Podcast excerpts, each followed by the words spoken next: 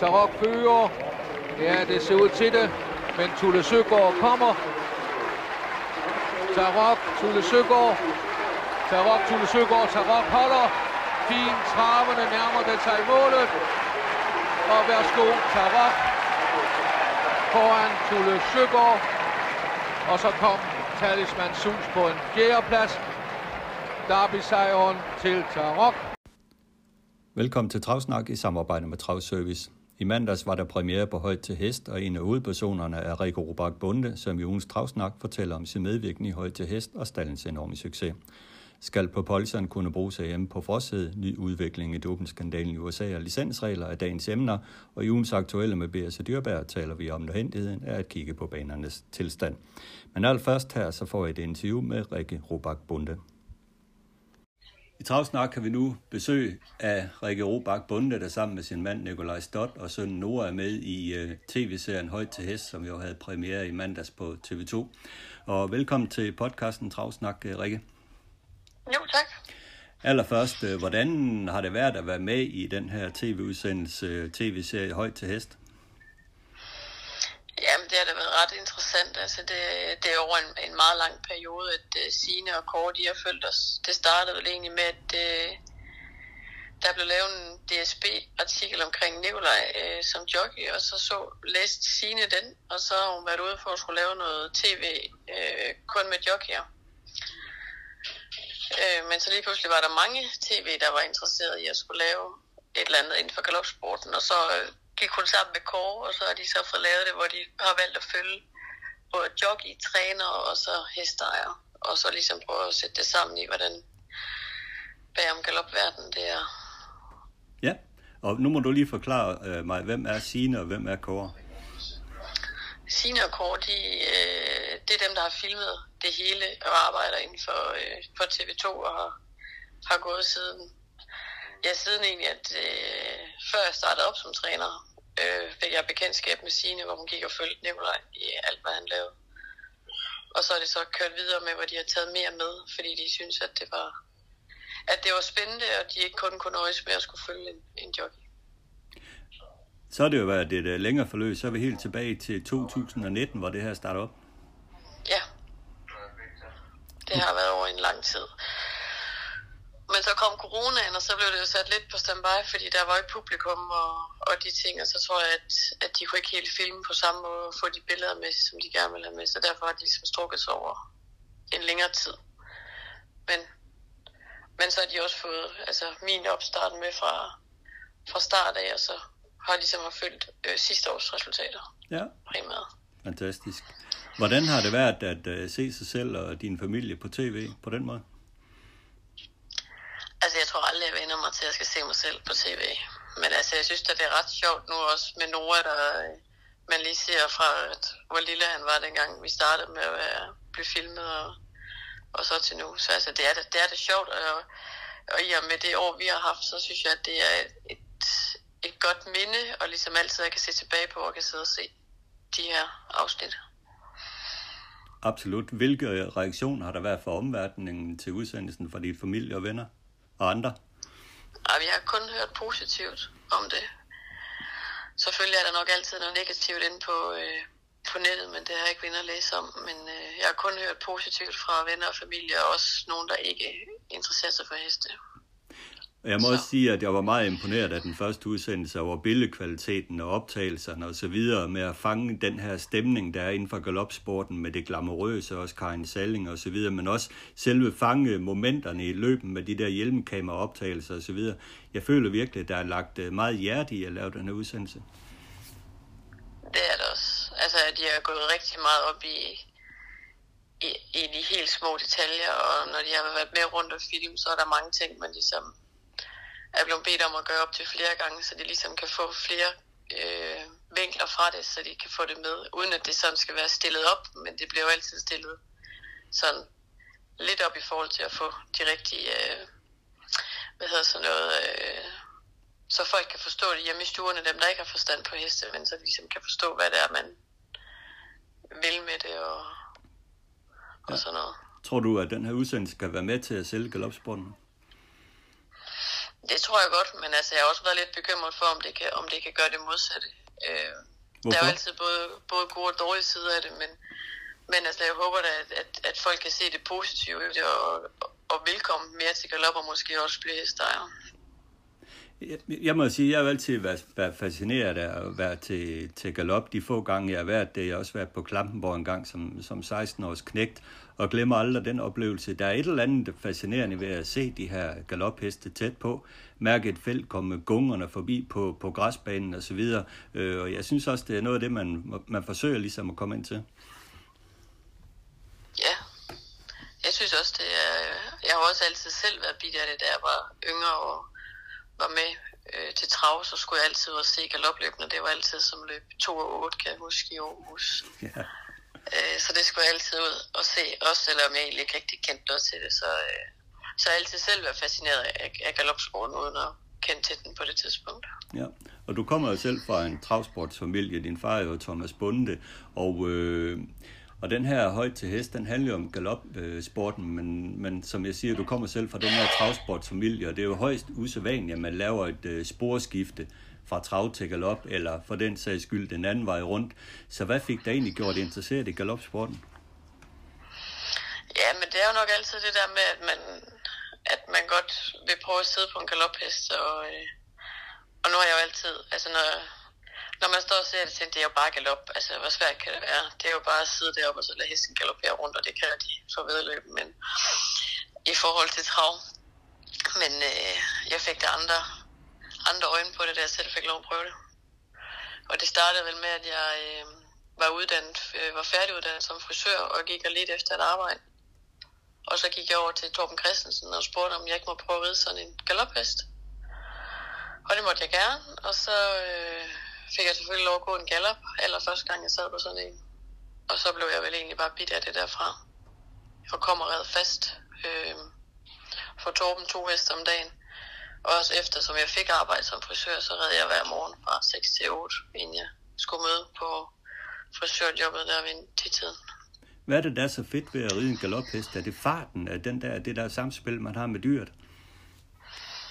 Ja, altså trav og galop, det er jo primært meget det samme, men altså, jeg tror, det er den der, den der kraft, man mærker. Altså, den der, det er den der store motor, der ligesom sidder bagpå, hvor du bare kan mærke, hvordan det sådan, at der er så meget kraft ind i, altså i hænderne, når du sidder og holder sådan en hest tilbage. Men altså, det er svært at forklare. Det er bare et, øh, et, et, et fantastisk dyr, og så øh, galop, det er altid øh, fedt. Ja, men Nikolaj har forklaret lidt med det her med en Formel 1-bil, når man, når man sidder der i startboksen, og så når der blev op, åbnet op for lågen, så bliver man kastet tilbage i sadlen og bliver skudt afsted sammen med hesten. Ja, men det er også meget rigtigt. Altså hvis ikke man har fat i, øh, som fat i øh, manen, eller selvfølgelig de professionelle, de kan nok godt klare det uden, men der, der er som amatør, hvis ikke jeg sådan har fat i hesten, når den sprang ud, så er det sgu ikke altid, man lige kom med hesten ud. Nej. Så øh, der er kraft på, når de springer afsted. Hvad siger din øh, far Thomas til, at du er blevet en øh, galoppige? Altså, jeg tror ikke, sådan super stolt lige til at starte med, da jeg begyndte at ride galopheste. Nok lige så meget, fordi han synes, at, øh, at det er nogle vilde dyr.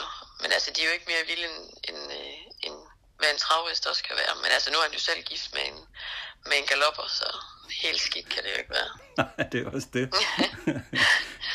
Men Rikke, nu har du både prøvet at køre travløb, du har reddet en monté, og du har været reddet galop, og du har været øh, knalddygtig til alle tre dele. Hvad er sværest? Hvilken disciplin er sværest?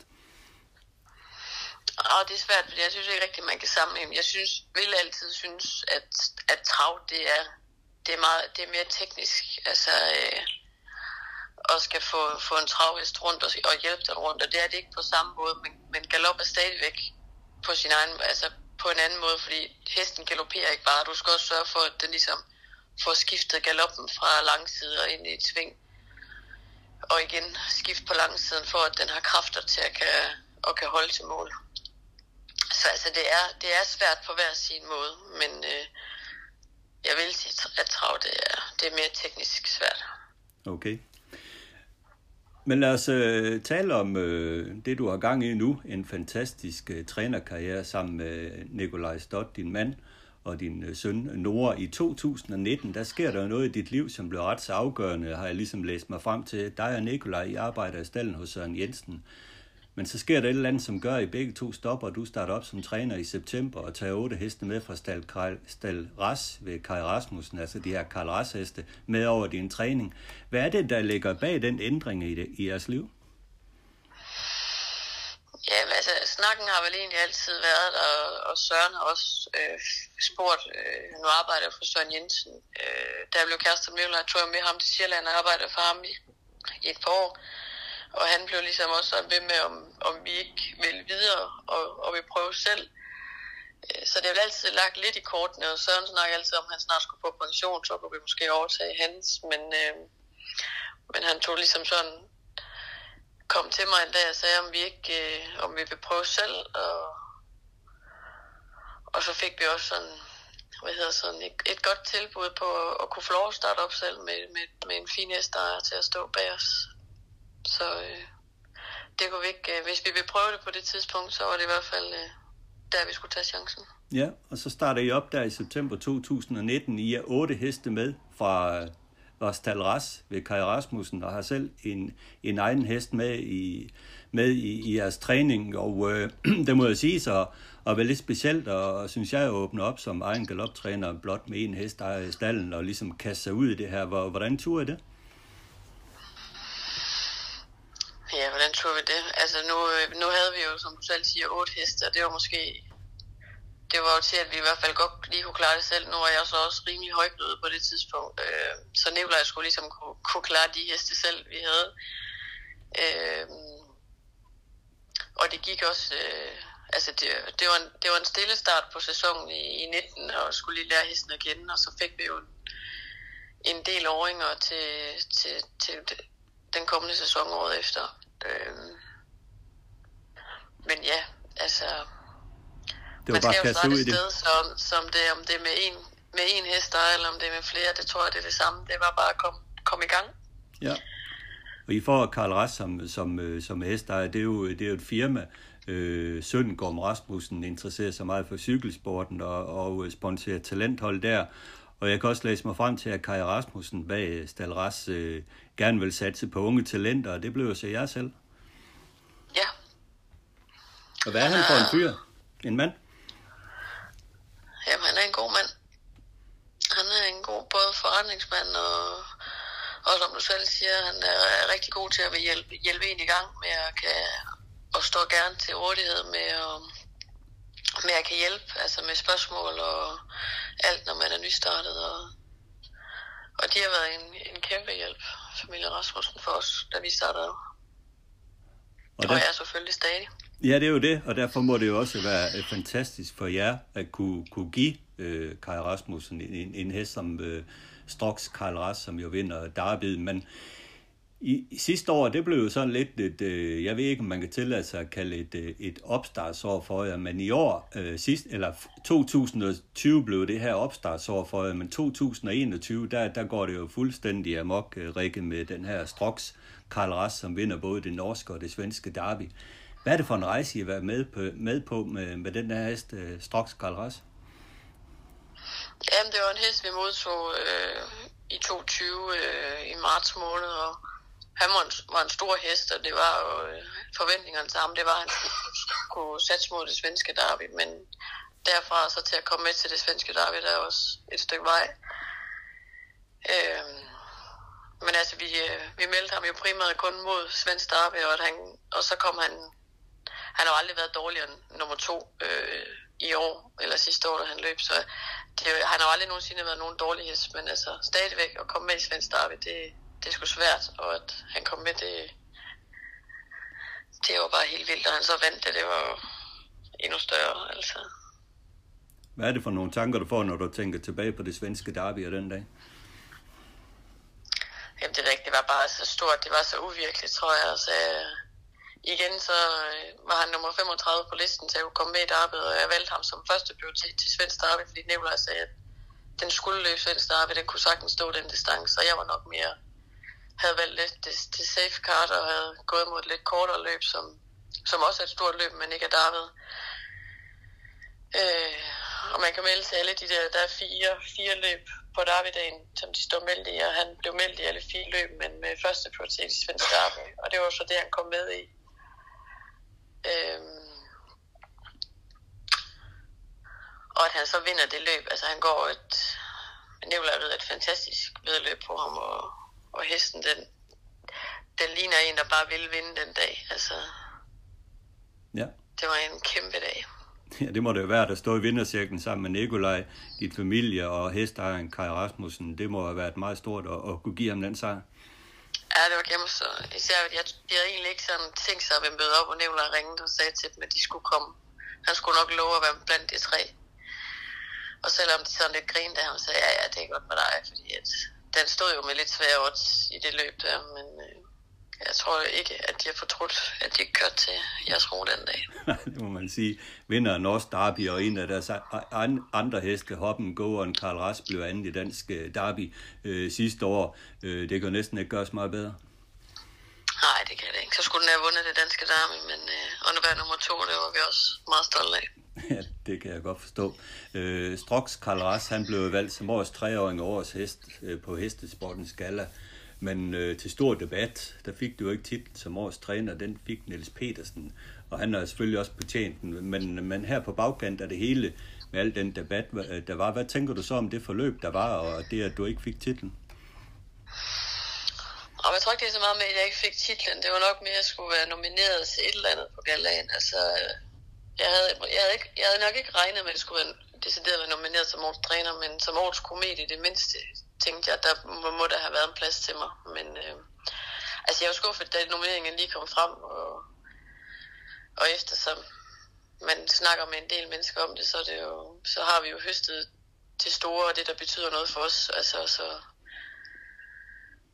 så altså, det er jo ikke, det er jo ikke det, der, der gør, at vi står op hver morgen for at skal, skal gøre det, vi laver, men altså opleve hyldet lidt på en, på en sådan stor dag, det havde det heller ikke gjort noget. Nej. Men, Nej, det havde det jo ikke, og det kommer på baggrund af en, en et eller andet tåbende teknikalitet om, at øh, blandt andet Strox Karl Ras har jo, har jo kun startet i udlandet og ikke i Danmark og så videre. Det er vel det er noget af det, de hænger deres hat op på. Men øh, jeg tænker da også, at de regler, dem øh, kigger man på næste gang nu. Det siger de i hvert fald, at, at de vil gøre. Altså jeg tror at Strox kunne være nomineret så på Gælland, eftersom den slet ikke har løbet i Danmark. Men øh, det må også være en regel, de har lavet om til den her gang. Ellers er jeg i hvert fald bare slet ikke med i de regler, de har inden for danske løb og, og gælder Nej, men heldigvis, Rikke, så er det jo resultaterne på banen, der tæller. Og det kan jeg også se, at øh, hestejerne har fået øjnene op for, fordi du starter med 8 heste, og nu har I små 30 heste i træning, og 12 toåringer, der står og tripper for at komme ud i år. Øh, det må være en god fornemmelse at gå ned i stallen nu. Absolut absolut. Jeg synes, det er, der er meget fin kvalitet på alle vores heste, og, og det er en god blanding af to års. Vi har stående både med udlandsk heste og, og skandinavisk opdrettet heste. Stroks Ras, han, øh, jeg så lidt skriveri om i dag, at øh, Scandinavian Open kunne være mulighed for det, og, og som vidt jeg ved, så er Scandinavian Open, det, det er vel et af de største løb, der rides i Skandinavien, eller hvad, for ældre heste? Ja, Ja, det er da et af de største, men det er i hvert fald det største i Danmark, der bliver løbet. Og det er, også, også, også, det er jo et af de store, men der, der er også store løb i Stockholm og, og Jersro. Men det er vel i hvert fald det danske største løb, vi har. Det må være Skandinavien Ja, og det er der, I sigter øh, med ham i år? Jeg ved ikke, om vi sigter, men altså, ejerne vil selvfølgelig godt se ham på hjemmebane, og vi vil også gerne vise ham frem på hjemmebane. Men altså, det bliver kun, hvis det er, fordi vi, øh, vi ligesom synes, at, han, at banen er god nok til ham, og, og at han ligesom kan, kan klare den modstand, som der nu vil møde ham i Skandinavien. Ja, det er spændende med ham. Spændende med at teste det hele taget. Men øh, nu kan jeg jo godt tænke mig at snakke lidt træning af galopheste og så videre, for jeg er jo totalt spejlblank på de her galopheste, hvordan man gør med dem. Men det kan du jo sikkert øh, hjælpe både mig og, og lytterne ind, øh, ind i den der verden med, med galophestene, fordi I træner jeres heste på et træningscenter i Espris. Og jeg bemærkede ja. i en uh, bemærkning i udsendelsen, at de skulle vise galopverdenen, at man, man kan træne galopheste på landet og ikke på en bane. Var det en stramning af et udsagn, eller er det også sådan, at du ser det? at øh, man ser sådan på den i galopverdenen, at man helst skal stå på en bane og ikke ude på land med sin galopheste? Men jeg synes tit, at det hele galop, og det er vel egentlig både i Norge og Sverige, der handler det vist om, at man bare er stående på banen, og så, og så træner dem lidt derudfra. Øhm, og vi har egentlig altid, også inden vi startede op, godt kunne tænke os at vil, at vi træne hest øh, fra landet af. Det der med, at ikke at de decideret, altså at der skal være krav, at de er på folk, øh, og de er også, vores heste er på folk hver dag, men det er kun et par timer om dagen. Men det gør bare rigtig meget i deres hoveder, at de ligesom bliver stimuleret på en anden måde, at der, altså de får brugt noget, en anden form for energi og naturlig træthed, i stedet for at, at de står inde i boksen og måske bliver stresset eller andet i stedet for. Du må hjælpe mig her ind på Klampenborg. Jeg kender jo ikke træningsforholdene der, men, men en galopheste, der står i træning på Klampenborg, står den i, i boks det meste af tiden, og så kommer den ud og bliver reddet lidt øh, dagligt, eller hvad? Ja, hvis jeg står boks mindst af tiden, det, de fleste af dem, de går på walk, og der er også, de fleste af dem har også en lille fold, at de kan få lov at komme ud og slå røven i hvert på. Men altså primært, så, så står galopheste nok mest altså, på boks og bliver reddet, fordi folk øh, passer på dem, så ikke de skal få skader. Så man er bange for at smide dem i folk sammen med andre heste, fordi de skal få skader lidt, ligesom den tankegang, de har i Frankrig for eksempel? Ja, altså sæsonen er så kort inden for galopsporten, at den handler fra, fra april til, til 1. november. Og hvis de ligesom er ude øh, med en skade øh, først på året, så øh, er sæsonen jo mere eller mindre slut for dem, så skal de gå et helt år, før de kan løbe igen. Okay, men så, der... altså, det handler rigtig meget om at, at passe på sin heste, men det gør det jo inden for alt. Men, men i galoppen er sæsonen bare så kort, så altså, de skal ligesom kunne præstere på det her halvår, hvor man ligesom er i gang. Ja, men her prioriterer I jo så at hestetrivsel øh, i, i, i det, i forhold til det? Ja, altså det er ikke at sige, at, at de ikke er pakket ind i gemasje og klokker og går ikke med nogen andre heste, så de går på folk for sig selv i, i løbsæsonen, men de kommer ud hver dag, og, og det har fungeret for os. Altså heste er jo vanedyr, så det er jo, det er jo hvad man vender dem til. Præcis. Hvilke baner har I uh, trænet på i, i, på jeres træningscenter? Jamen, vi har en øh, 1200 meter rundbane, hvor der er stigning på med 4,5 meter. Øh, og det er egentlig den, vi starter ud med her. Og så efterfølgende nu har vi fået lavet øh, et græsareal udvendigt på rundbanen, hvor vi har fået slået græs. Øh, så det skulle være klar her til nok godt ind i sommeren, før vi sådan rigtig har sat så vi kan bruge det. Så vi får lavet en øh, 700 meter lige ud bane, som fletter ind som fletter ind med vores rundbane. Okay. Så den bliver lidt længere. Ja. Hvad med underlag? Hvad er det? Ja, inden for travsporten, der er det jo øh, typisk lidt tungere sandunderlag, man træner på. Hvad for et underlag træner I på?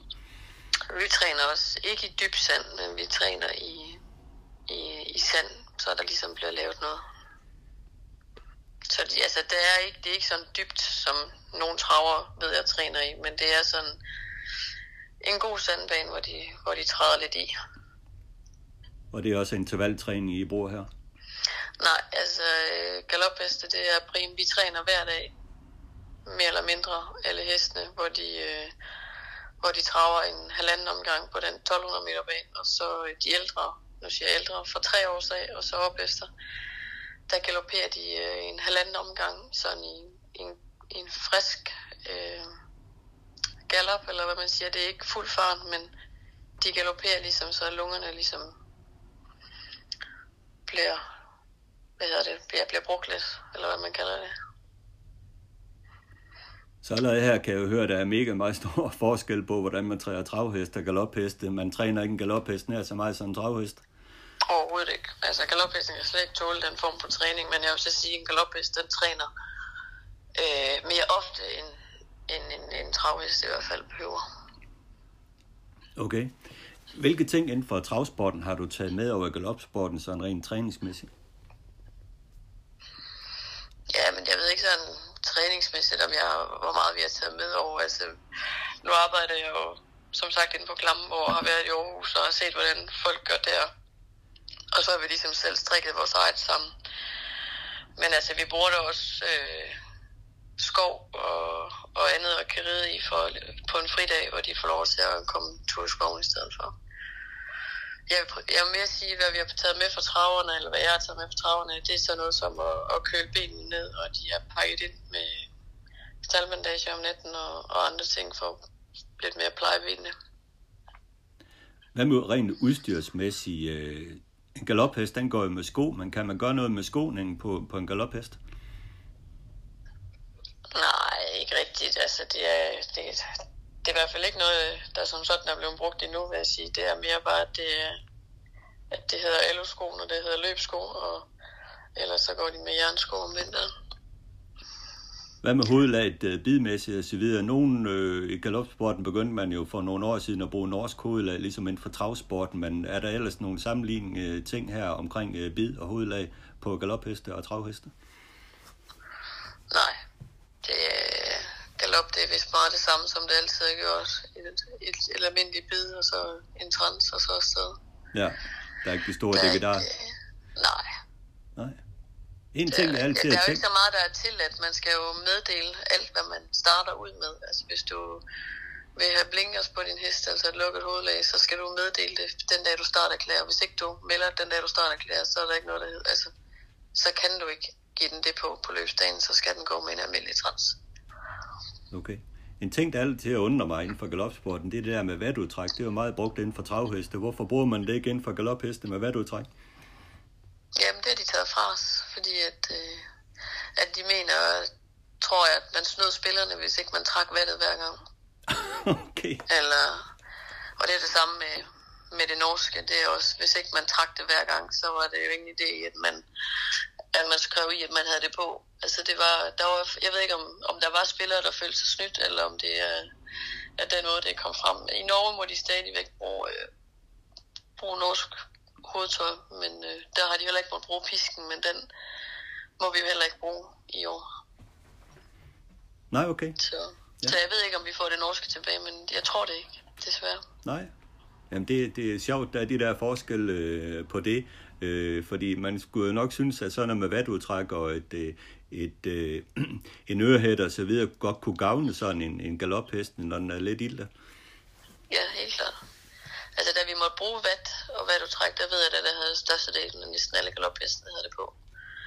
Også for lige at gøre dem det mere rolige nede i startboksen, når de skal stå og vente på, at alle er blevet læsset. Ja, det er jo Men det. øh, der er mange ting, der lige blev taget fra os på en gang, synes jeg. Ja. Så har jeg jo lidt en fordom om, at galopheste, de er sådan mere ilter i temperamentet end, end travheste. Er de det? Nej, det synes jeg faktisk ikke, de er. Altså, jeg tror, øh, jeg tror ikke, der er mange travheste, der kan stå stille inde i en startboks, og så skal accelerere så hurtigt, og så,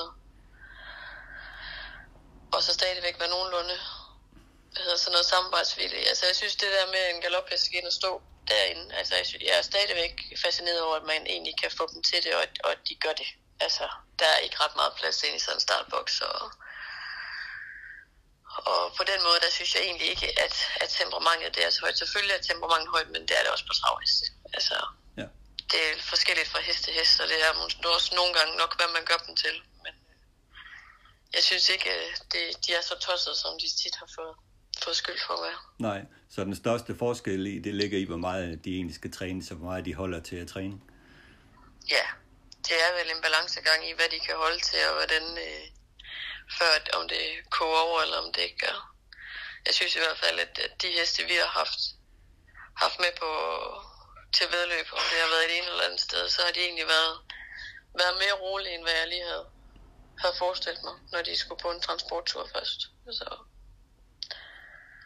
ja. så de må, være, de må være det, man gør dem til at være.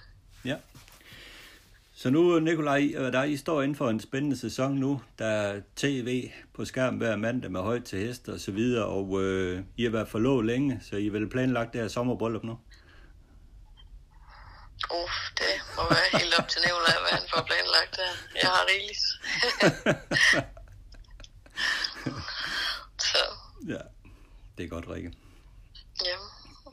Tusind tak for snakken her. Vi glæder os til at se fortsættelsen af højt til hest og følge øh, dig og Nikolajs øh, trænerkarriere øh, i, i Danmark med jeres heste. Øh, Indtil videre går det jo fremragende.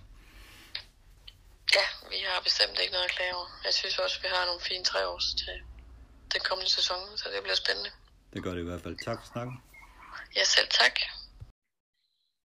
Carsten, jeg har her hørt et interview med Rikke Rak Bonde, som jo, jo fortæller om øh, udsendelsen Højt til Hest, og det hun har oplevet øh, ved sin medvirken der, men også øh, fortæller om sin store succes som galoptræner, fordi siden hun startede op i september 19, øh, så er det jo rullet ind med, med stor succes sidste år med øh, norske og øh, svensk derby sejr andenplads i dansk øh, derby. Det går godt for Rikke. Ja, det må man sige. Og det er jo, og det er jo rigtig godt, at, øh, at den tv-serie har Rikke med, fordi øh, for det første så er det jo en sød pige, og, øh, og, og, øh, og, og så den succes, som hun har, den vil jo givet afspejle sig i, i de kommende serier, som øh, jo kommer hver mandag efter Badehotellet. Ja. Den første udsendelse, den havde jo omkring 325.000 seere, øh, så det er, jo, det er jo ganske pænt. Ja. Ja, men, må jo håbe, at de holder ved. Jamen, det er jo det. Øh, og det, der er ganske interessant omkring seriens opstart, det er, at Rikke hun fortæller, at det hele startede faktisk med en artikel i DSB-bladet øh, om øh, Nikolaj Stott, hvor der var blandt andet de her tv-folk fra, fra TV2, der fik interesse for at lave øh, noget tv omkring det. Og det er egentlig derfra, det starter allerede tidligt i 2019, og øh, Rikke fortæller også, at der faktisk øh, er andre tv-selskaber, som også var interesseret i at lave noget inden for galopsporten, på baggrund af den her artikel i DSB-blad. Så det fortæller jo os øh, også et eller andet, Karsten, det her med, at det kan godt betale sig at fortælle lidt om uh, travgalopsporten og komme lidt bredere ud i nogle artikler. Ja, og, og nu øh, starter jo Claus Bosvag øh, som øh, kommunikationschef øh, den 1. marts, og jeg mener jo, et af, et af hans primære områder, øh, blandt andet, det bliver jo netop at, at få, få sporten gjort synlig øh, rundt om, og, og det er slet ikke så umuligt. Altså, det har vi jo talt om, at øh, man har forpasset muligheder med ekstrem som vinder af europæisk femårschampionat, og Sten Jules øh, øh, store aften til, til, til galleraften, som også burde have været bredt ud.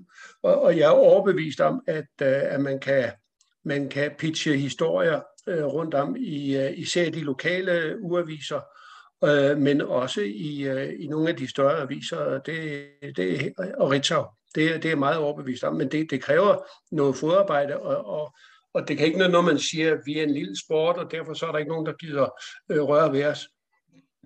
Det er der måske heller ikke i udgangspunktet. Men hvis ikke de hører noget, så vil de det i hvert fald slet ikke. Men, men, men, men hvis man gør noget, så er der altså en mulighed.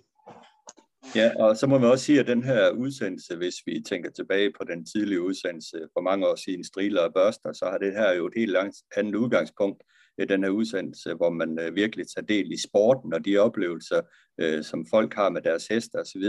Det er ligesom om, at der er en helt, ærlig til, en helt anden tilgang til den her udsendelse i forhold til striler og børster, hvor man ligesom kommer mere i dybden med, med for eksempel Karen Sallings øh, kærlighed til hendes hester og dyr, og den tilgang, man har til dyrene inden for globsporten. Ja, jo, men øh, striler og børster, den, den, øh, den tror jeg, at man blev så fascineret af det her ældre ægtepar, der sad i deres øh, Volvo og drak med kaffe og, og virkede utrolig godt øh, på, på, på tv, således at det næsten mere blev en historie om dem, end, end om uh, livet i en travstand. Ja, det blev sådan lidt mere reality show-agtigt dengang ja. i, forhold til det, vi ser nu, den her uh, højt til hest, hvor man går lidt mere ind i, sporten og, og viser sporten, uh, som den også kan præsenteres.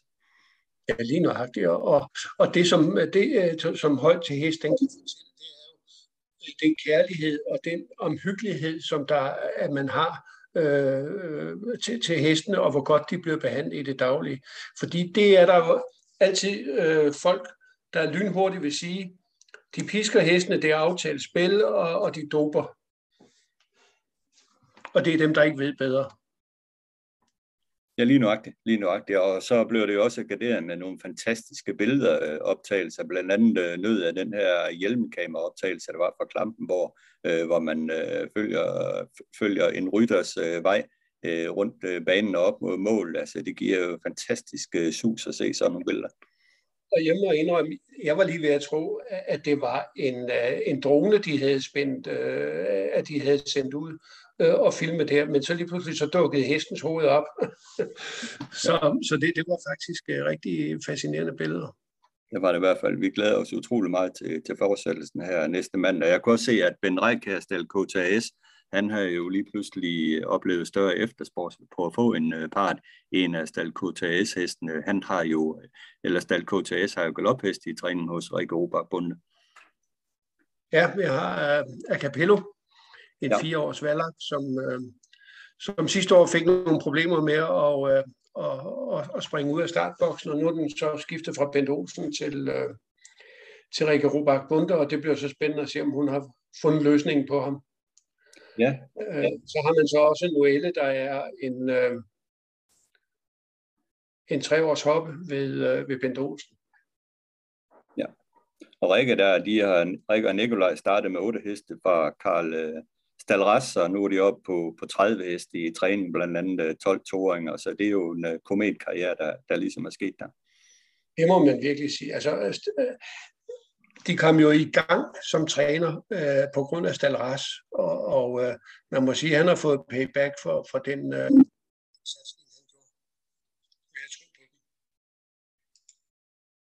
Ja, det har han i hvert fald. Men lad os gå videre til det næste emne. Det er jo sådan, at her i eftermiddag, der er der hængstekåring på Fyn, øh, blandt andet øh, seks hængste, og øh, en af de nye, der, der skal have en på med på vejen, er Classy Chap, som jo er en uh, smuk lille hængst efter Chapter 7, som nok skal få sine tilhængere. Men der er også noget andet på, på tapetet i dag, det er, at man skal behandle propulsion-sagen, hvorvidt man skal kunne få lov til at bruge den på frossen i Danmark. Hvordan tror du, det går med den sag, Carsten? Ja, altså jeg vil jo starte med at sige, at jeg synes, det er mærkeligt, at man lige pludselig tager propulsion op nu her. Øh, det kunne man have gjort sidste år, det kunne man have gjort på et tidspunkt sidste år. Nu er vi inde midt i, er vi ikke inde midt i, men vi er i begyndelsen af en bedækningssæson. Så hvis man skulle komme til det samme resultat, som man har i Sverige og i, i Norge, nemlig med, at den ikke må, må, må, må benyttes, det synes jeg vil være et meget, meget dårligt signal at, at, at sende ud. Så må man sige, øh, der er to muligheder for mig at se. Det er, Korinthkommissionen kan sige, at propulsion kan ikke anbefales, men kan benyttes. Øh, eller øh, øh, vi kan ikke, eller, men fra 2023 kan, kan propulsion ikke benyttes i dansk travavl mere. Det er de muligheder, der er. Alt andet, det, det vil være mærkeligt. Ja, og det, men, men, men, det, de skal komme med i dag, det er vel en anbefaling af, af, af hvad der skal ske med hængsten, og den endelige beslutning skal vel så tages af DTC? Ja, korrekt. Så det er den indstilling, som de skal komme med. Men, men normalt vil DTC vel følge øh, sin avlskommission. Det må man formode, men som du også siger, så... Og igen, det, hvorfor, hvorfor skal avlskommissionen kun træde sammen en gang om året? Altså det her, det kunne man jo have taget stilling til sidste år. Ikke? Nu har Peter Fogh lavet aftale. Breeders øh, Club, den nystiftede, har lavet aftale. De har 31 anmeldelser alene til Propulsion. Så, så, så øh, hvad hedder det? Øh, Avlskommissionen har jo i virkeligheden kun en, en vejledende funktion, fordi øh, du kan jo bruge i eftermiddag der skal, eller i morgen, der skal man tage stilling til en hest som Vidar. Vidar, det er sikkert en sød og flink hest, men man kan jo sige, det er jo ikke en, som vil være kommercielt interessant øh, med en afstamning efter Hassim, som er en kammerdilobel, og var en ganske glimrende hest, men det er jo ikke en kommerciel hest. Men, men for at man kan benytte den i dansk travavl, så skal Hassim fremstilles. Øh, og den kan blive, øh, og, det, og når den er fremstillet, så må den benyttes. Så det virker jo mærkeligt, hvis man kan give tilladelse til videre, men man vil ikke have propulsion. Ja, det er rigtigt. Men i og med, at øh, Norge og Sverige forbyder brug af forsæde for propulsion, så må man vel næsten også sige, at der er 99 procents øh, chance eller risiko, hvordan man øh, ser, vælger at se på det, for at øh, det samme sker i Danmark. Ja, og så kan man jo så undre sig over, hvorfor Sverige og Norge siger, at, at man ikke må benytte den. Altså hesten har jo en, lad os nu sige, at den ikke var kommet til start. Man kan jo ikke tage afstamningen fra den. Muscle Hill, Dané, faren har vundet Hambletonian, moren har vundet Hambletonian Oaks, hun har også lavet andre afkom end, end Propulsion. Så alene øh, ud fra, fra det blod, som hesten repræsenterer, så ville den have kunne blive, øh, øh så ville den være blevet modtaget med, med åbne arme, øh, ustartet som aftænkt i Danmark. Ikke? Ja. Men det er klart, den, der er blevet foretaget et indgreb på den på et tidspunkt, men, men, men det burde da ikke ødelægge hestens fremtid på, på den her måde. Nej, men der er også et andet aspekt i det, end øh, hvis du har en hobby, og du vil have den til på bolsjerne, de laver det her, så kan man vel bare føre hoppen til udlandet og få den insemineret i et land, hvor, hvor det er lovligt, og så føre, føre ja. hopper og, og følge ind i Danmark igen. Er der noget til hinder for det? Nej, du kan tage den til Tyskland. Tyskland har jo accepteret at, at bruge uh, propulsion sæd, hvis det er sæd, der er tappet i uh, USA, hvor den har stået uh, nu her siden uh, sidste år. Hvorfor at man ikke kan bruge sæd fra, fra Sverige, det kan jeg så ikke lige svare på, men, uh, men det er i hvert fald, hvad jeg har hørt. Så uh, det, det er jo en spejet sag, og uh, jeg tror mere, at grunden til, at svenskerne ikke har vil tillade det, det har været noget afpresning for at få de der 27 millioner tilbage fra Stalsæt, kunne jeg forestille mig. Ja, måske. Og de penge, de er jo så i øvrigt også udbetalt nu, som jeg har forstået det. Ja, indbetalt, ja. Eller indbetalt, som ja, det er rigtigt. Indbetalt på respektive konto. Øh, men men øh, hvis vi lige øh, fortsætter lidt i på Polsens sport, så øh, var det ikke så længe før, at sagen endelig skal, skal afgøres i Sverige. Hvad er det, øh, man endelig skal afgøre i Sverige, er det øh, Bredens øh, straf, man egentlig alene kigger på her? Ja, det er, det er det jo i hvert fald nok, fordi øh, udelukkelsen af hesten er jo evident. Øh, den har startet øh, den har startet som nervesnit, og, og det, er, øh, det er ikke tilladt. Så, så det er jo øh, mere øh, Redens øh, ansvar Øh, og, og, øh, og der vil man så sige, at man har Svends Travsport ikke også et ansvar for at have tilladt, at hesten kunne starte. Ja, det er jo det, Fordi at man ikke har været opmærksom på øh, øh den øh, formulering, der var på, øh, på importcertifikatet eller eksportcertifikatet fra USA. Ja, og de skal vel også kunne bevise, at Reden har handlet i, i ond tro i forhold til, til propulsion, og om han er vist, ja. at det nervesnittet. Ja, det har man jo forsøgt at bevise ved at, øh, at få udskrifter af, øh, hvad han har kigget på på sin øh, konto ja. hos USTA. Ja. ja, der er mange vinkler på den der sag, og vi afventer spændt, hvordan det, det går. I USA, der ruller det jo stadigvæk på med diverse øh, doping-sager. Den seneste, der kom frem, det er inden for galopsporten, hvor øh, Kindred Spirit vinder Kentucky Derby sidste år for otte måneder siden er blevet... Ja, Medina, Medina Spirit. Medina, Medina Spirit, ja. Øh, er blevet diskvalificeret for, for brug af et kortisonprodukt 8, minutter, 8 måneder efter, at den vandt løbet. Det er voldsomt lang tid, der er gået der.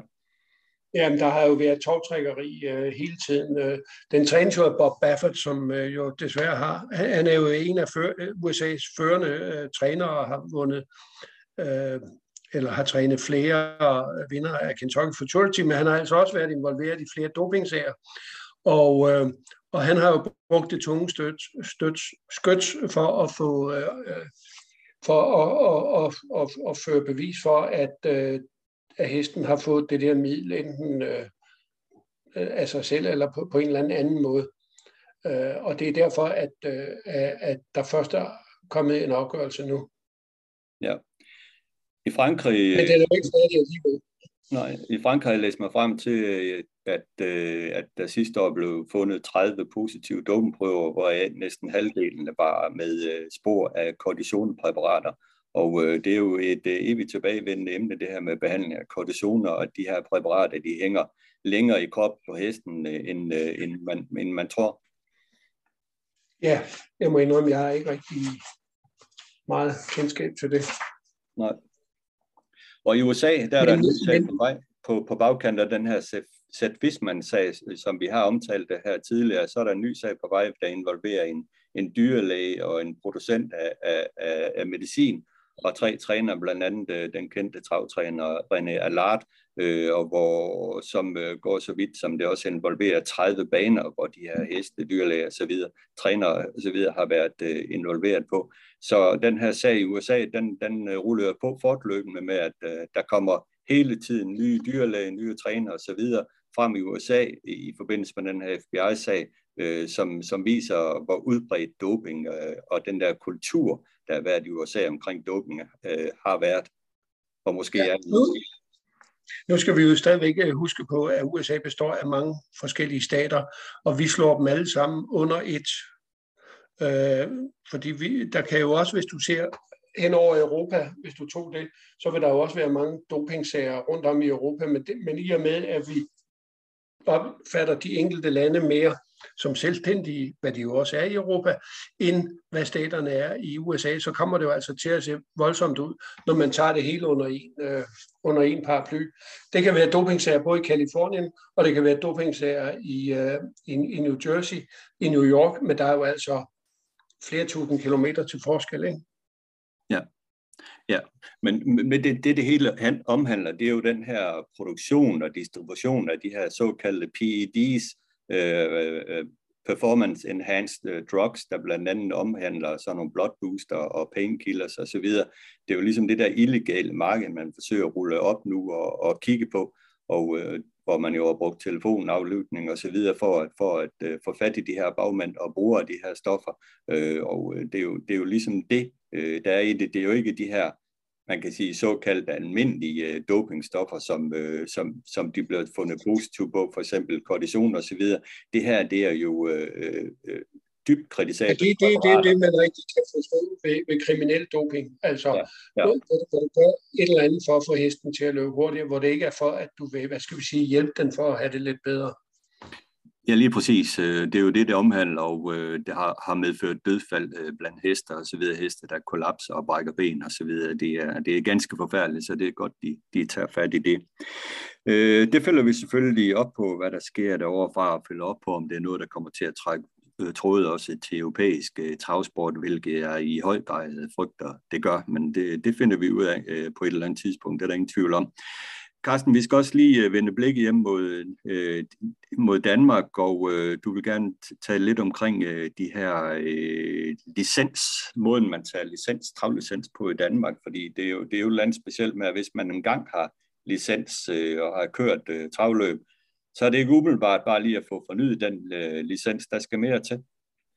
Ja, øh, Øh, I øh, DTC's øh, reglement for tildeling af licenser, der står, at øh, hvis man ikke har kørt vedløb de sidste tre år, så, øh, så skal man op til en fornyet øh, licensprøve. Og det vil jeg godt tillade mig at sætte spørgsmålstegn ved, fordi øh, øh, jeg kan godt forstå, at man vil være sikker på, at øh, at de mennesker, der kommer ud og kører vedløb, at de også kan holde på et sæt ligner og kan køre løb. Men hvis man har været op i, øh, til en licensprøve en gang, og hvis man har kørt frekvent i nogle år, så synes jeg faktisk, at hvis man så har holdt pause i 5-10 år, så må man kunne komme tilbage i sporten og så sige, okay, du vil gerne ind i sporten igen, du skal køre tre eller fire rutineløb, øh, og dem skal du køre pænt, og så øh, kan du deltage i totalisatorløb igen. Jeg kan ikke se, hvorfor at man skal igennem en ny øh, øh, licensprøve og, og teoretisk og, og praktisk. Øh, og jeg ved jo, øh, altså helt klart, så der er mange, der husker Biver Jansen i sin tid, stod i Heinstrup, som jo var en markant amatørkusk og hesteejer i, 80, i 70'erne og 80'erne, og blandt andet vandt mesterskab for Danmark, og masser, havde masser af hurtigtrav, og jeg ved ikke hvad. Han øh, holdt jo så pause i travsporten i, i, øh, i en del år, og ville så tilbage igen. Der krævede man, at han skulle op til, til en ny licensprøve, og, og det ville øh, Biver så ikke, øh, og så kom han ikke tilbage. Og, og jeg mener, øh, nu har jeg jo talt med en, som ikke af Biver øh, Jansens øh, kaliber, men med en, som øh, har kørt og har haft licens faktisk siden han var 18 år, holdt pause, kom tilbage igen, holdt pause, og, og har så lyst øh, til at komme i gang igen. Hvorfor skal han til, hvorfor skal han til en øh, ny licensprøve? Ikke, ikke, hvorfor siger man ikke til ham, du skal ud og køre 3-4 prøveløb, og så, øh, hvis du klarer det, så er du velkommen til at køre vedløb igen. Vi skal da have alle, vi skal have så mange som, som muligt øh, gjort aktive inden for den her sport. Og selvfølgelig skal vi jo sørge for, at det ikke bliver det rene vilde vest. Men har man, det er jo lidt det samme som øh, hvis du har taget en motorcykelkort eller, eller, eller kørekort til en bil engang, så må du altså køre bil altid, indtil at du laver noget galt. Øh, det er jo ikke engang det, der er talt om her. Her der, der vil jeg jo endda sige, at man lige skal have lov til at, at dokumentere, at man godt kan volde og køre et, et, et tre rutineløb, før man bliver sluppet ud i totalisatorløb. Jeg synes, det skal man tage, det, det burde man tage op til, til overvejelse, om øh, man ikke kan, kan lette lidt på, på de krav, som man har i dag. Jamen det var da ganske rimeligt øh, andet, og det, det skal man da bare få kigge på, og man kan jo bare kombinere det der med, med at øh, læse lidt op på noget teori, øh, selvfølgelig med de nye regler osv., så, videre, så ellers bare sende dem ud og køre et øh, par prøveløb, så burde den øh, sag at være bøf, øh, hvis man har en ja. vis rutine fra tidligere tiders øh, licens. Altså et kørekort får du udstedt, når du er 18 år, så gælder det til, at du er 70, ikke? og derefter så gælder det måske 15, og hvis du så får det fornyet, og det er rent administrativt, så, så gælder det 15 år igen. Altså, det er jo mere farligt, at du kan lave flere ulykker i, i trafikken, end du kan på en vedløbsbane, trods alt. Ja. Selvom vi skal sørge for, at folk, at, det at, at, at de kan holde på et sæt ligner og opføre sig pænt på, på, en, øh, på, på, på, på, en, øh, på, i, i et vedløb. Ja, selvfølgelig. Men hermed er øh, den i hvert fald givet videre til de ansvarlige, de kan, de kan tænke lidt over. Her slutteligt skal vi lige snakke lidt øh, Frankrig, fordi øh, på søndag der køres der jo marathon race over 4.150 meter på Vincennes med 14 deltagere på i Paris. Det sidste store øh, løb øh, i vintermeetinget, og øh, det er jo igen et øh, superspændende startfelt, der, der, der er med her. Vi har øh, Prix d'Amérique-vinderen Davison Dupont øh, med til start, og sidste års vinder i Tournant, øh, som vel bliver to af favoritterne, eller måske Gallieu, øh, den, den unge hest, som øh, virkelig blev sluppet øh, ud øh, blandt løverne igen, Carsten. Ja, jeg tror faktisk, den bliver favorit. Øh, det, det, var, det var jo målfotoslået i, øh, i Prix d'Amérique, og har jo ikke startet siden, mens at, at Davison Dupont startede jo i, øh, og det gjorde Etonang også i Prix de France, og, og de underpræsterede jo begge to, og faktisk Etonang har jo ikke rigtig gået noget, siden han øh, den 12. december slog, øh, slog FaceTime Bourbon i Prix de Bourbonnais. Øh, så jeg synes sådan set, øh, jeg har ikke meget tiltro til, til sådan noget mere. Men en hest, som, øh, der bliver meget spændende at følge, det er den italienske hoppe Ampia Mette SM, som Frank Nivar skal køre. Hun har, jo, hun har jo gået fra sejr til sejr, godt nok i billigere selskab, men men hun, øh, det, det er jo en hoppe, som de har meget stor øh, tiltro til i stallen, og hun har jo bare udviklet sig hele tiden. Jeg siger ikke, hun vinder, men det bliver meget spændende at, at følge hende. Så skal det også blive spændende at se øh, uh, dansfødte Calle Crown, som skal køre sig Pierre Fakrys, trænes af Thomas Malmqvist, som jo som jo, øh, hvis han kan få lov til at sidde lidt på smækken der, så har han altså en rigtig god speed øh, til slut. Og tempoet undervejs plejer normalt ikke at være særlig højt, så, så selvom det er 4.000 meter, så kan det godt være til fordel for, øh, for kaldekraven. Hvis der bliver kørt meget langsomt, så har han altså en dræbende speed til slut. Ja, sidste år blev øh, løbet vundet en ny rekord for løbet af Etonang i tiden 13,5, og det er vel også en, en voldsom tid over, over 4 kilometer. Øh, men øh, meget spændende med Calle Crown, og vi noterer os også, at Gide Ebrea er med igen, og øh, en af de her to Solarhester, Frank Nivar vælger altså at køre Ampia Mede SM, øh, hvor Gide Ebrea nok måske lige skal ud og, og se sand igen, for at se, øh, hvor godt den er i orden efter de sidste par starters øh, misære. Ja, den har jo ikke rigtig, øh, den har jo ikke rigtig tændt til øh, nu her efter den er kommet tilbage. Jeg skal lige rette dig med hensyn til Etonang. Den vandt altså kun i 14.7, men løbets rekord er 1.13.5, og den, øh, den satte øh, op en Quick i 2015. Ja, det er lige nøjagtigt sådan der. Det var det, jeg fik øh, blandet sammen. Øh, ja. Godt, du fik det, det rettet. Men ellers, det er sådan set. Øh, øh, men en hest, som også øh, gik godt sidste år, øh, og som jeg måske tror mere på end Etonang, det er den, der blev nummer to, Diable de Vauvert. Øh, og den, øh, den sluttede jo for ryggen af i Prix d'Amérique, øh, men fik kun den sidste præmie, den sad helt nede øh, bag og stod undervejs. Ikke? Der er lidt øh, længere tid til at komme frem af på 41-50 meter. Ja, og nu du lige nævnte Thomas Malmqvist, så noterede jeg mig, at han i det her vintermeeting har haft 10 øh, sejre på Vincennes, og det er jo vel øh, ganske uhørt og nærmest øh, rekord for, for en svensk træner, at have så mange sejre på Vincennes i en vintermeeting. Ja, men han er nok så også den svenske træner, der nogensinde har startet flest. Men, men, men derfor er det meget flot. Ja. meget flot. Og, og der er uh, gruppe 2 løb uh, i blandt os, så det jo, han har haft en rigtig fin sæson. Ja. Og, og det ser ud til at, at, at køre på. Nummer, uh, øh, sidste søndag blev så hans øh, uh, hobbel, Jersey Perrin, hun blev så nummer to uh, i, uh, i kriterium til Sjønnen der til, uh, til, uh, til Josta Gigolo fra, fra Philip Allaire, men, men det var jo første gang, at Hengst og Hopper de mødtes, og, og det er ikke nogen skam, at, at Hoppen Jersey Perrin der fra Malmqvist blev nummer to.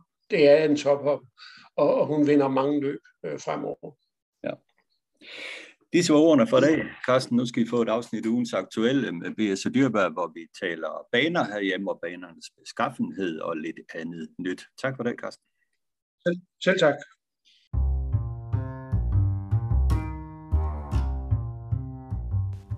Ugens aktuelle med B.S. og Dyrberg. Ugens aktuelle for en gang skyld på en solbeskinnet fredag, Bent, og det er vel øh, forholdsvis nemt at træne hest i dag, når solen skinner? Ja, i hvert fald, hvis man lige rammer ud, når solen skinner. Der kommer også de der berømte byer ind imellem. Det, det har virkelig været, været vandland i, i en længere periode, men øh, som jeg ser hver udsigt, så kunne vi få en, en stabil periode, så det håber og tror jeg på. Så er det lidt sjovere at se ud bag hesten derude, for det, det er meget våd rundt omkring det er jo det, og det her med vejrlig, det er jo også noget, der spiller ind på banerne rundt omkring i, i, det, i det ganske land, og i, egentlig også i Sverige har vi set. Men her senest i, i Danmark så vi jo en aflysning i Aarhus, øh, hvor der faldt en del øh, sne, slud og så videre. Det var nok til, at man aflyste løbende. Du var dernede, Bent. Hvad oplevede du? Øh, jamen, der, der sker det der sne, det kommer lynhurtigt, ikke? og man, man øh, starter så med at køre med med, hvad hedder det, med, med det her net og med havn der, og får det blandet ned i, og det klumper, og de kunne slet ikke styre det, vel, der havde det måske været bedre at, få i gang i noget greater, og der rent ud sagt en sneskrav, ikke, at få det skrabt ud til siden, så tror jeg, øh, man kan altid være bagklog, men så øh, man måske har afviklet det, ikke, og øh, der hvor vi skal hen, det er jo ikke sundt, at vi bliver ved med at aflyse løbende, og nå det, nå det anden gang i år i Aarhus, ikke, så, og det vi snakker om, fordi vi, vi snakker om det der, det er jo også, hvad, hvad siger Øh, ATG til det her, når de har planlagt at vise løb fra, fra de respektive baner. Jeg ved godt, det, det kan blive så ekstremt, man er nødt til at aflyse, men det her, det er jo ligesom, det beror lidt på, på materialet og, og, og personale øh, og slitage, rent sagt, på, på anlægene, at der skal aflyses. Det er jo ikke godt. Jamen det er det ikke, nej. Vi ved også øh, tidligere på sæsonen, den her vintersæson, var det lige på en dingel i Aalborg, at man kunne køre, det har været, øh, der har været et par løbsdage i Skive, hvor banen har været øh, i kritisk tilstand, men hvor fik, man fik reddet det hele. Det er ligesom om, at øh, det kører lidt på, på pumperne rundt omkring, når, når vejret det strammer til.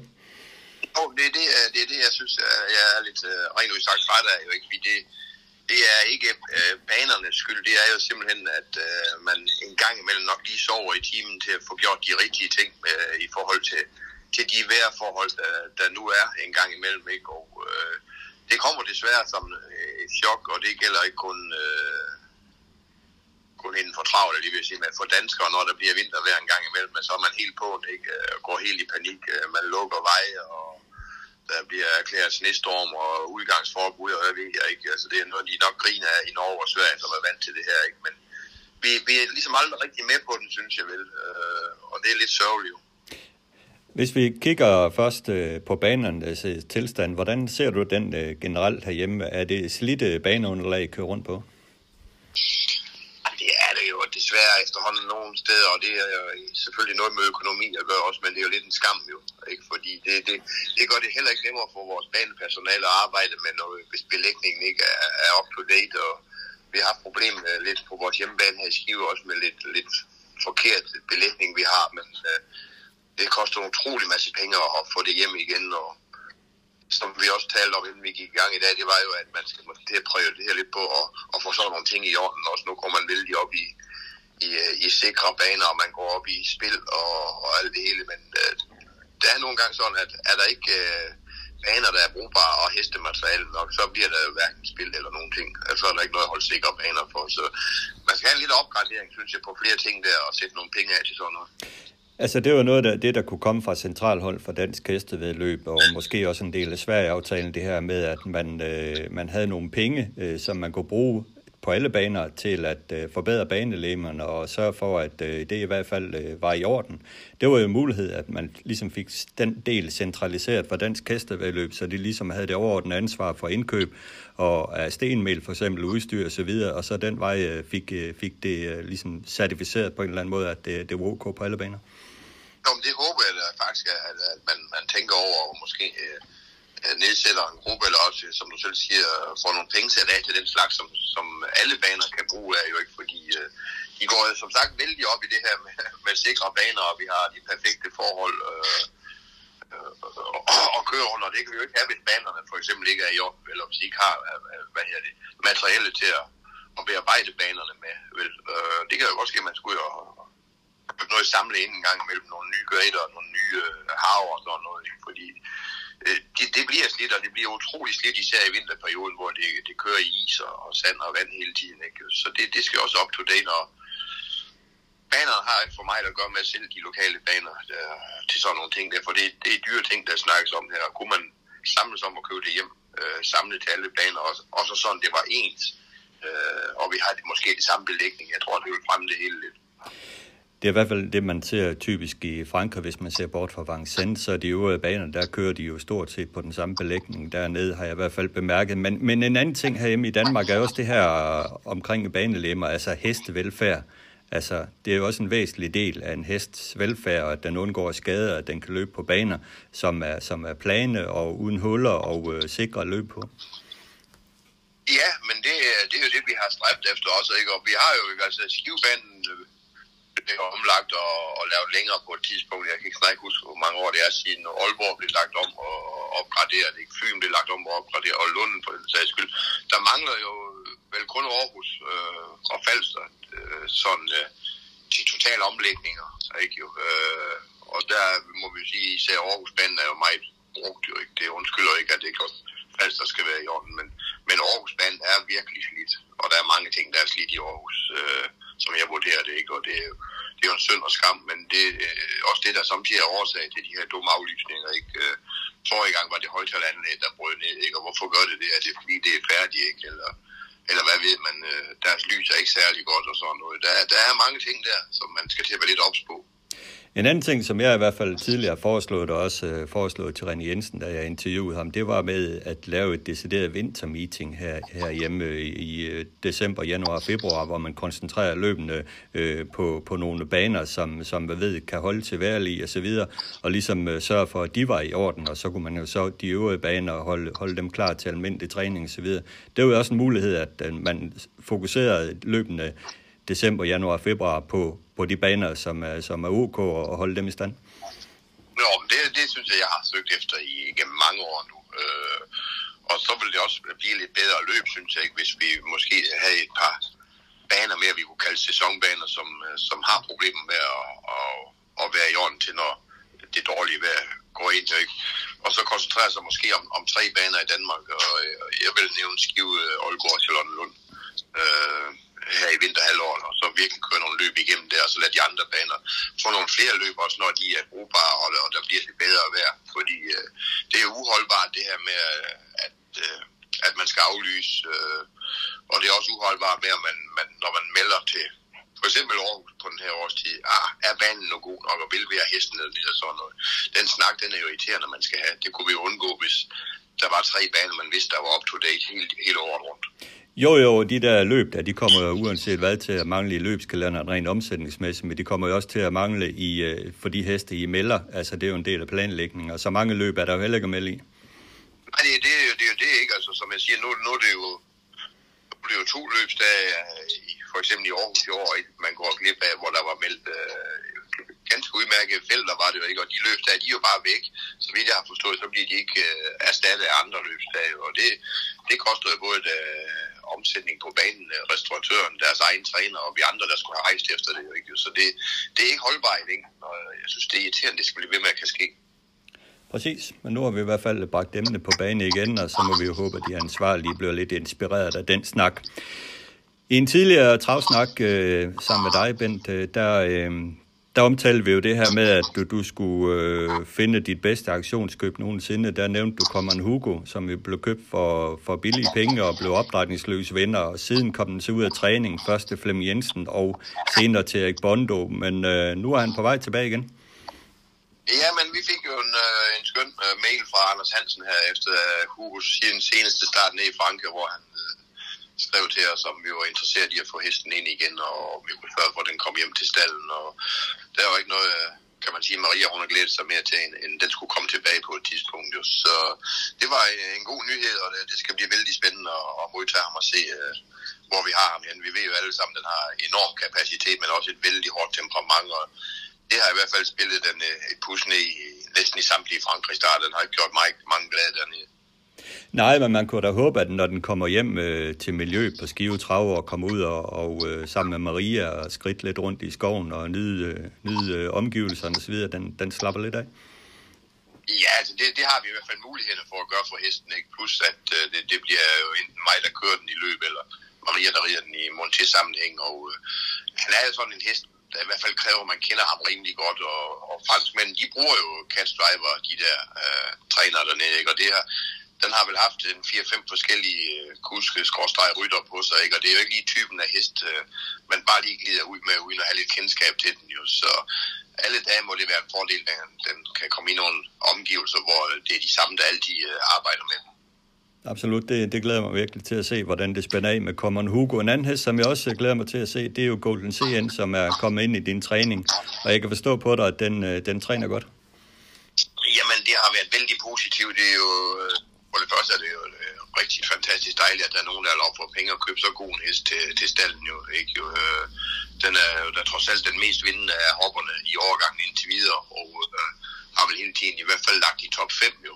Ikke? Jo, øh, så er det altid øh, lidt en risiko måske at flytte en hest, der har gået hos opdrætteren, skråstrej, træner ejer hele sit liv, eller hele sit liv, den er kun lige blevet fire år, men at flytte den fra det miljø jo ikke til, til noget helt andet her, ikke? men den, den har taget vældig godt imod det, ikke? og øh, den er blevet vældig social sådan i forhold til, hvad, åbenbart har været derhjemme. Sådan, ikke? Øh, jeg ved, den har gået øh, alene i forhold til sådan noget hos Carsten og Gerda, og Frien var meget aggressiv og, og hård ved de andre heste. Vi valgte så chancer og lukke hende ud til, til tre andre hopper, og det, det går fremragende. Så alene det synes man, der måske kan give hesten en løft, at den kommer ud og, og leger med nogle andre heste. Og så har vi jo valgt at ridetræne, det har han heller aldrig prøvet. Så det bliver, det bliver spændende, om vi lige kan hive det sidste sekund ud, så den øh, bliver overgangens bedste. ja, det er rigtigt, Bent. Det er jo altid det, man uh, går efter. Men det var snakken for i dag, Bent. Tak for det. Selv tak. Tak fordi du tog dig tid til at lytte til Travsnak i samarbejde med Travservice. Har du input, idéer, kritik, ros, ja hvad som helst til podcasten, så giv mig en mail på adressen henrikdyrberg